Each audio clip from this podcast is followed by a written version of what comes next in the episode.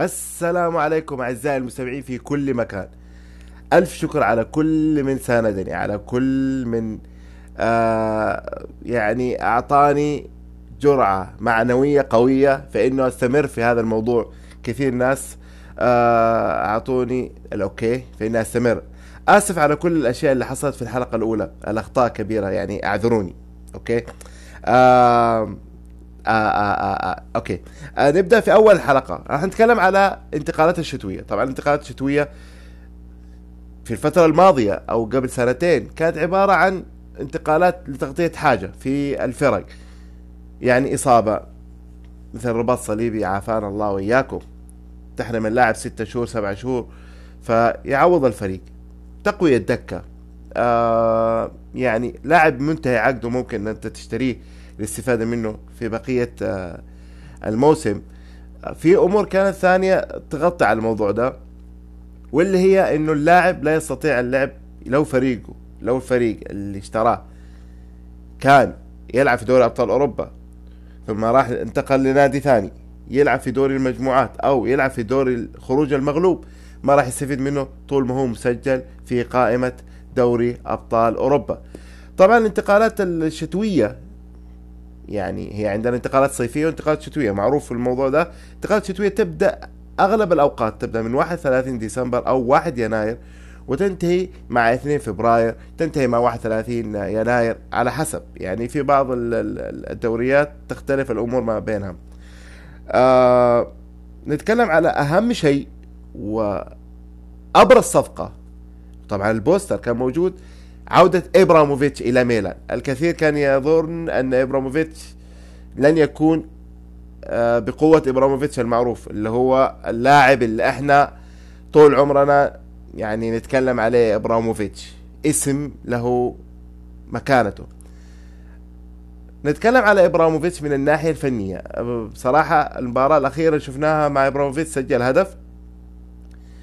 آه إبراموفيتش ما زال محافظ على لياقته البدنية. أنا صراحة انبهرت من من أدائه داخل الملعب. آه البنية الجسدية ما زال محافظ عليها. آه ما نقدر نتكلم على سرعة ابراموفيتش لأنه ابراموفيتش ما كان يمتلك السرعة اللي نقول عليه إنه لاعب سريع. لكن وجوده في الملعب يعطي حافز للاعبين إنه ممكن إنه إحنا نجاري الفريق اللي قدامنا إنه إحنا آه نقدر نحارب نقدر نصعد بالفريق مرة أخرى. ميلان في الفترة الأخيرة آه باع بعض اللاعبين واشترى بعض اللاعبين. سيميون كاير جاي لخط الدفاع. آه أيضا آه اشتروا حارس مرمى تقريبا ديجروفيتش. يعني ميلان يعود من جديد. في أخبار كبيرة إنه ميلان راح يعمل غربلة كبيرة في الفريق.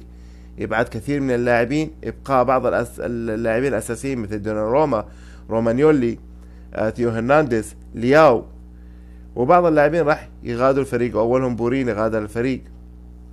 بصراحه آه موعد الغربله كان ما له داعي بالنسبة لميلان نتكلم على إبراموفيتش. الغريب في الموضوع إنه إبراموفيتش كان في بعض الفرق تحارب عليه لكن ما كانت الفرق صاحبة الصف المرتبة الأولى أو الصف القمة. لكن رجع إلى ميلان. أنا أشوف إنه ميلان راح يستفيد من وجود إبراموفيتش في خط المقدمة. يعني لا أحد ينكر قيمة إبراموفيتش. لاعب ممكن يصنع الفرق لأنه يمتلك عقلية تهديفية عالية قدم قوية بنية جسدية طول. يعني ما نقدر نقول على إبراموفيتش غير إنه صفقة قد تكون إيجابية. البعض كان يرى أن صفقة إبراموفيتش مجرد يعني هو كيف نقول يعني أنه ما راح يكون ذو فائدة كبيرة. لكن يبدو أن إبراموفيتش فعلا قال أنا أتيت لأحقق. نشاهد إبراموفيتش ماذا سيفعل مع ميلان باللغة العربية. ماذا سيفعل مع ميلان؟ ميلان فريق يعني نستطيع القول إنه في تخبط من من مرحلة إلى مرحلة إلى مرحلة إلى مرحلة ليس ميلان الكبير. لكن يبدو أن ميلان في الفترة الأخيرة سوف يعمل على عودة ميلان الكبير مع مالديني ومع ما ما أذكر اسمه بالضبط لكن مالديني كان وبوبان يحاولون عودة ميلان من جديد. راح تكون صعبة صعبة جدا إنك تبني فريق من أول وجديد وفي كل مرة كنت تضيع أموال على لا شيء. لكن نتمنى عودة ميلان نتمنى عودة الفرق بشكل إيجابي. دوريات تصبح أقوى ومن راح يستفيد من من آه، إمتاع أو عودة الفرق الكبيرة. و تصبح الدوريات بشكل أجمل وأروع غير نحن المشاهدون فقط لا غير. نذهب إلى الصفقة التي يبدو أن فيها نوعا ما خلل كبير. هالاند مهاجم. فريق ريد بول سالزبورغ ولا مش عارف إيش النمساوي. الفريق اللي كان مع ليفربول ونابولي في دوري المجموعات وزاحم ليفربول ونابولي حتى الرمق الأخير حتى الجولة الأخيرة. ثم استطاع آه ليفربول الفوز عليه وخروج. هالاند انتقل من الفريق إلى دورتموند. الغريب إنه في فرق كبيرة كانت تبغى هالاند. كانت تريد الظفر الظفر بهالاند. لاعب صغير في السن بنية جسدية رائعة جدا يمتلك طول مقاتل. هداف دوري أبطال أوروبا في المجموعات يعني ولد صغير في السن ومقدم كل الأداء ذا وما حاربت عليه الأندية. كان مانشستر يونايتد يبغاه وكان في كلام كبير إنه مانشستر يونايتد يبغاه. ثم يوفنتوس ثم كلام تشيلسي آه كلام ما أدري مين.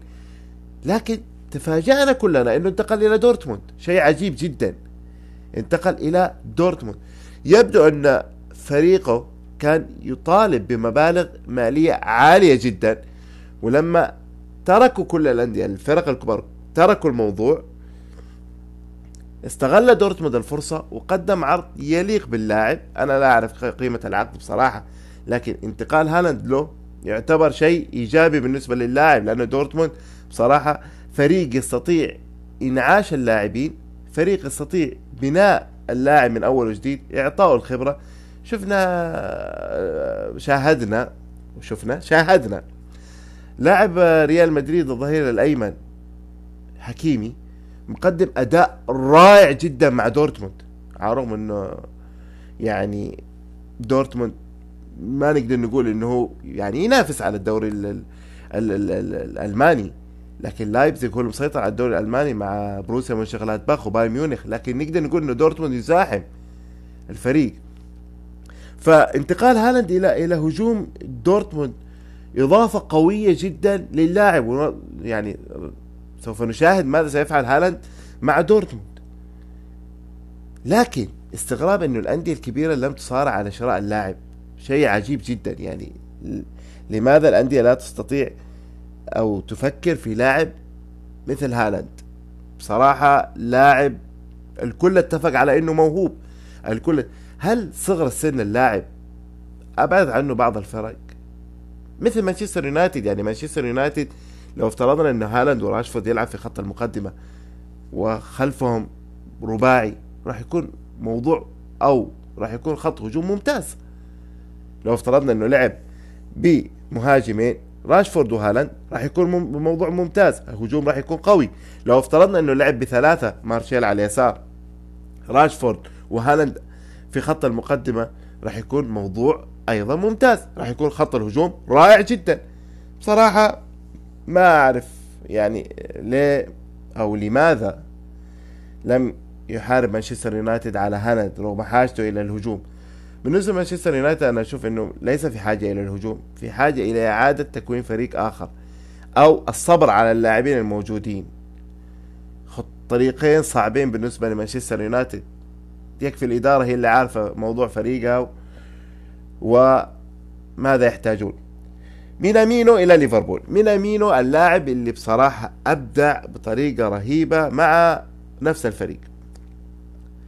هو ريد بول سالزبورغ ولا أوكسبورغ ولا أوكسبورغ ده فريق فرنسي أو فريق ألماني. المهم فاللاعب أنا استغربت شوف استغربت من من كلوب أول ما انتهت مباراة الإياب في دوري المجموعات من دوري أبطال أوروبا على طول اشترى اللاعب.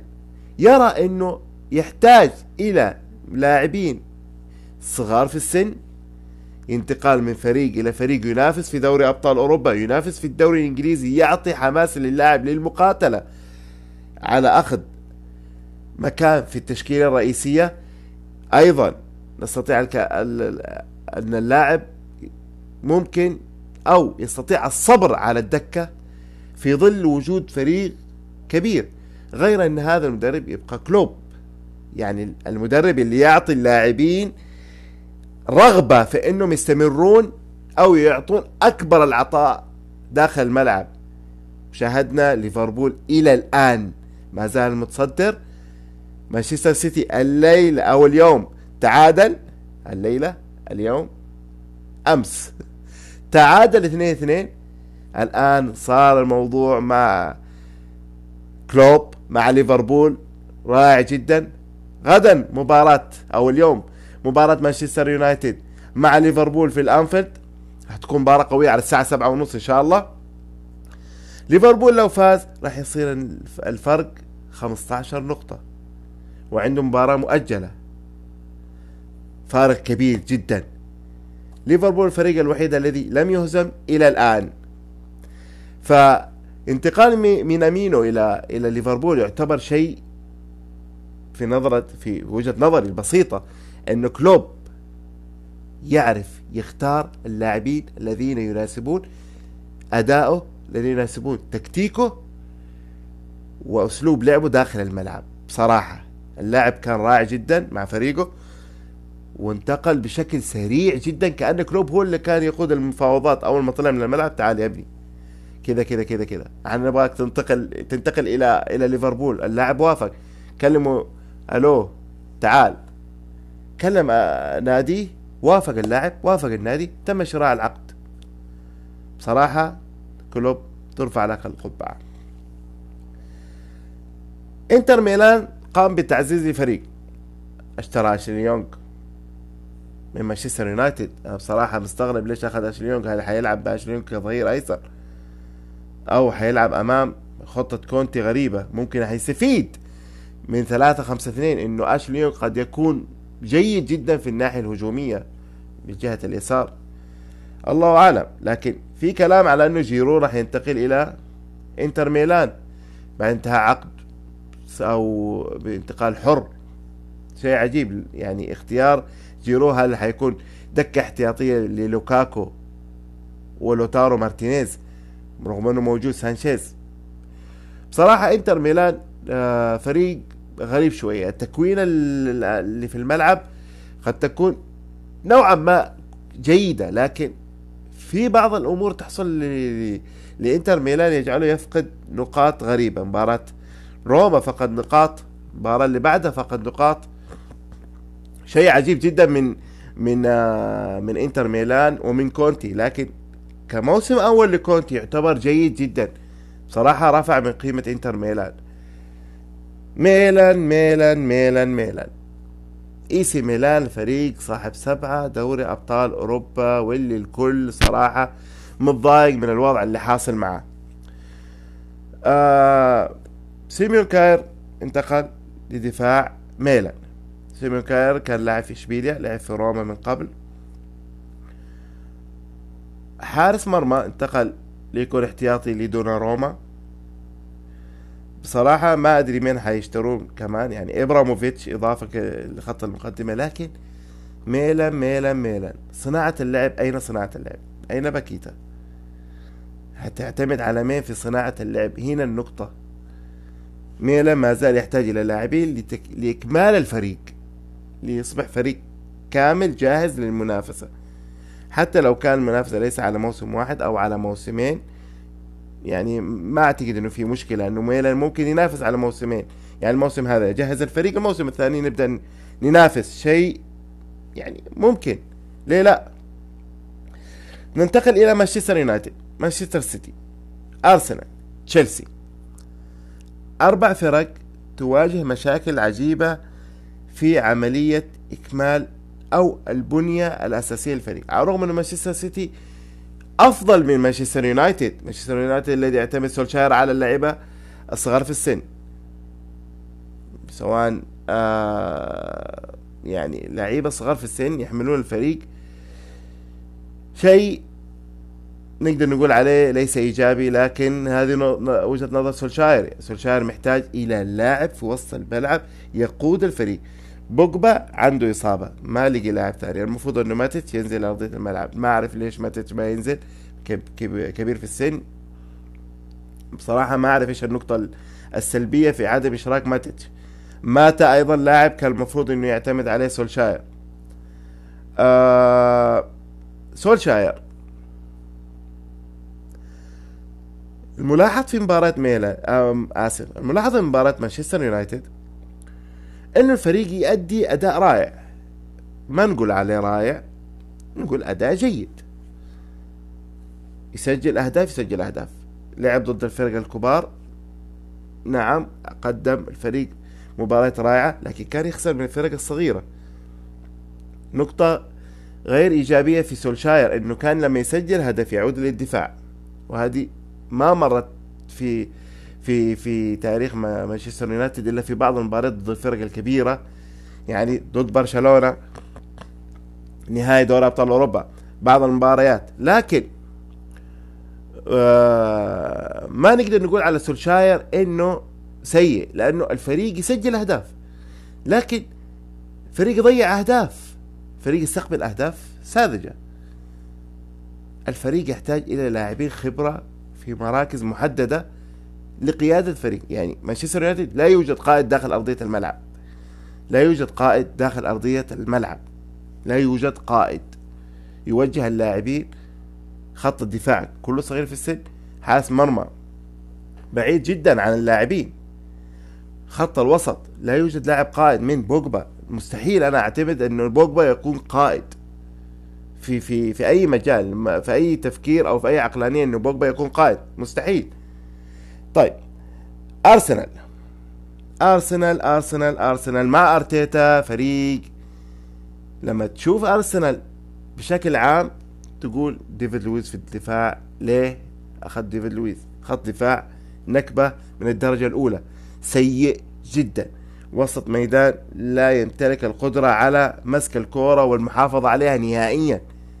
يعني شيء عجيب من بالنسبة لي.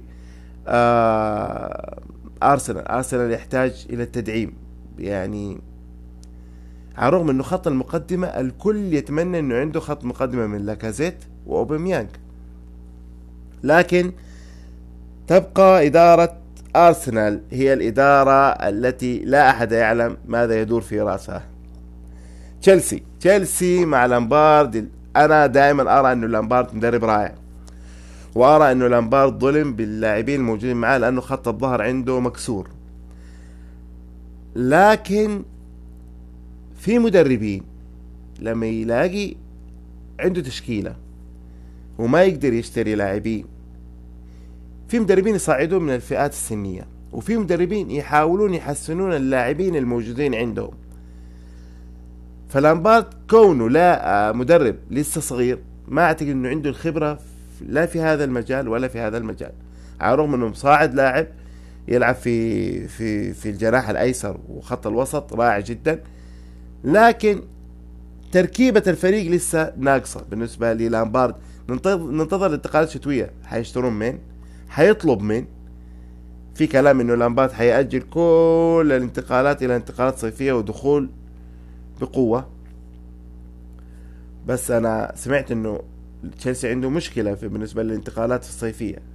ف أو إنه المشكلة عدت بالنسبة للانتقالات الصيفية الماضية فتشيلسي يستطيع شراء اللاعبين.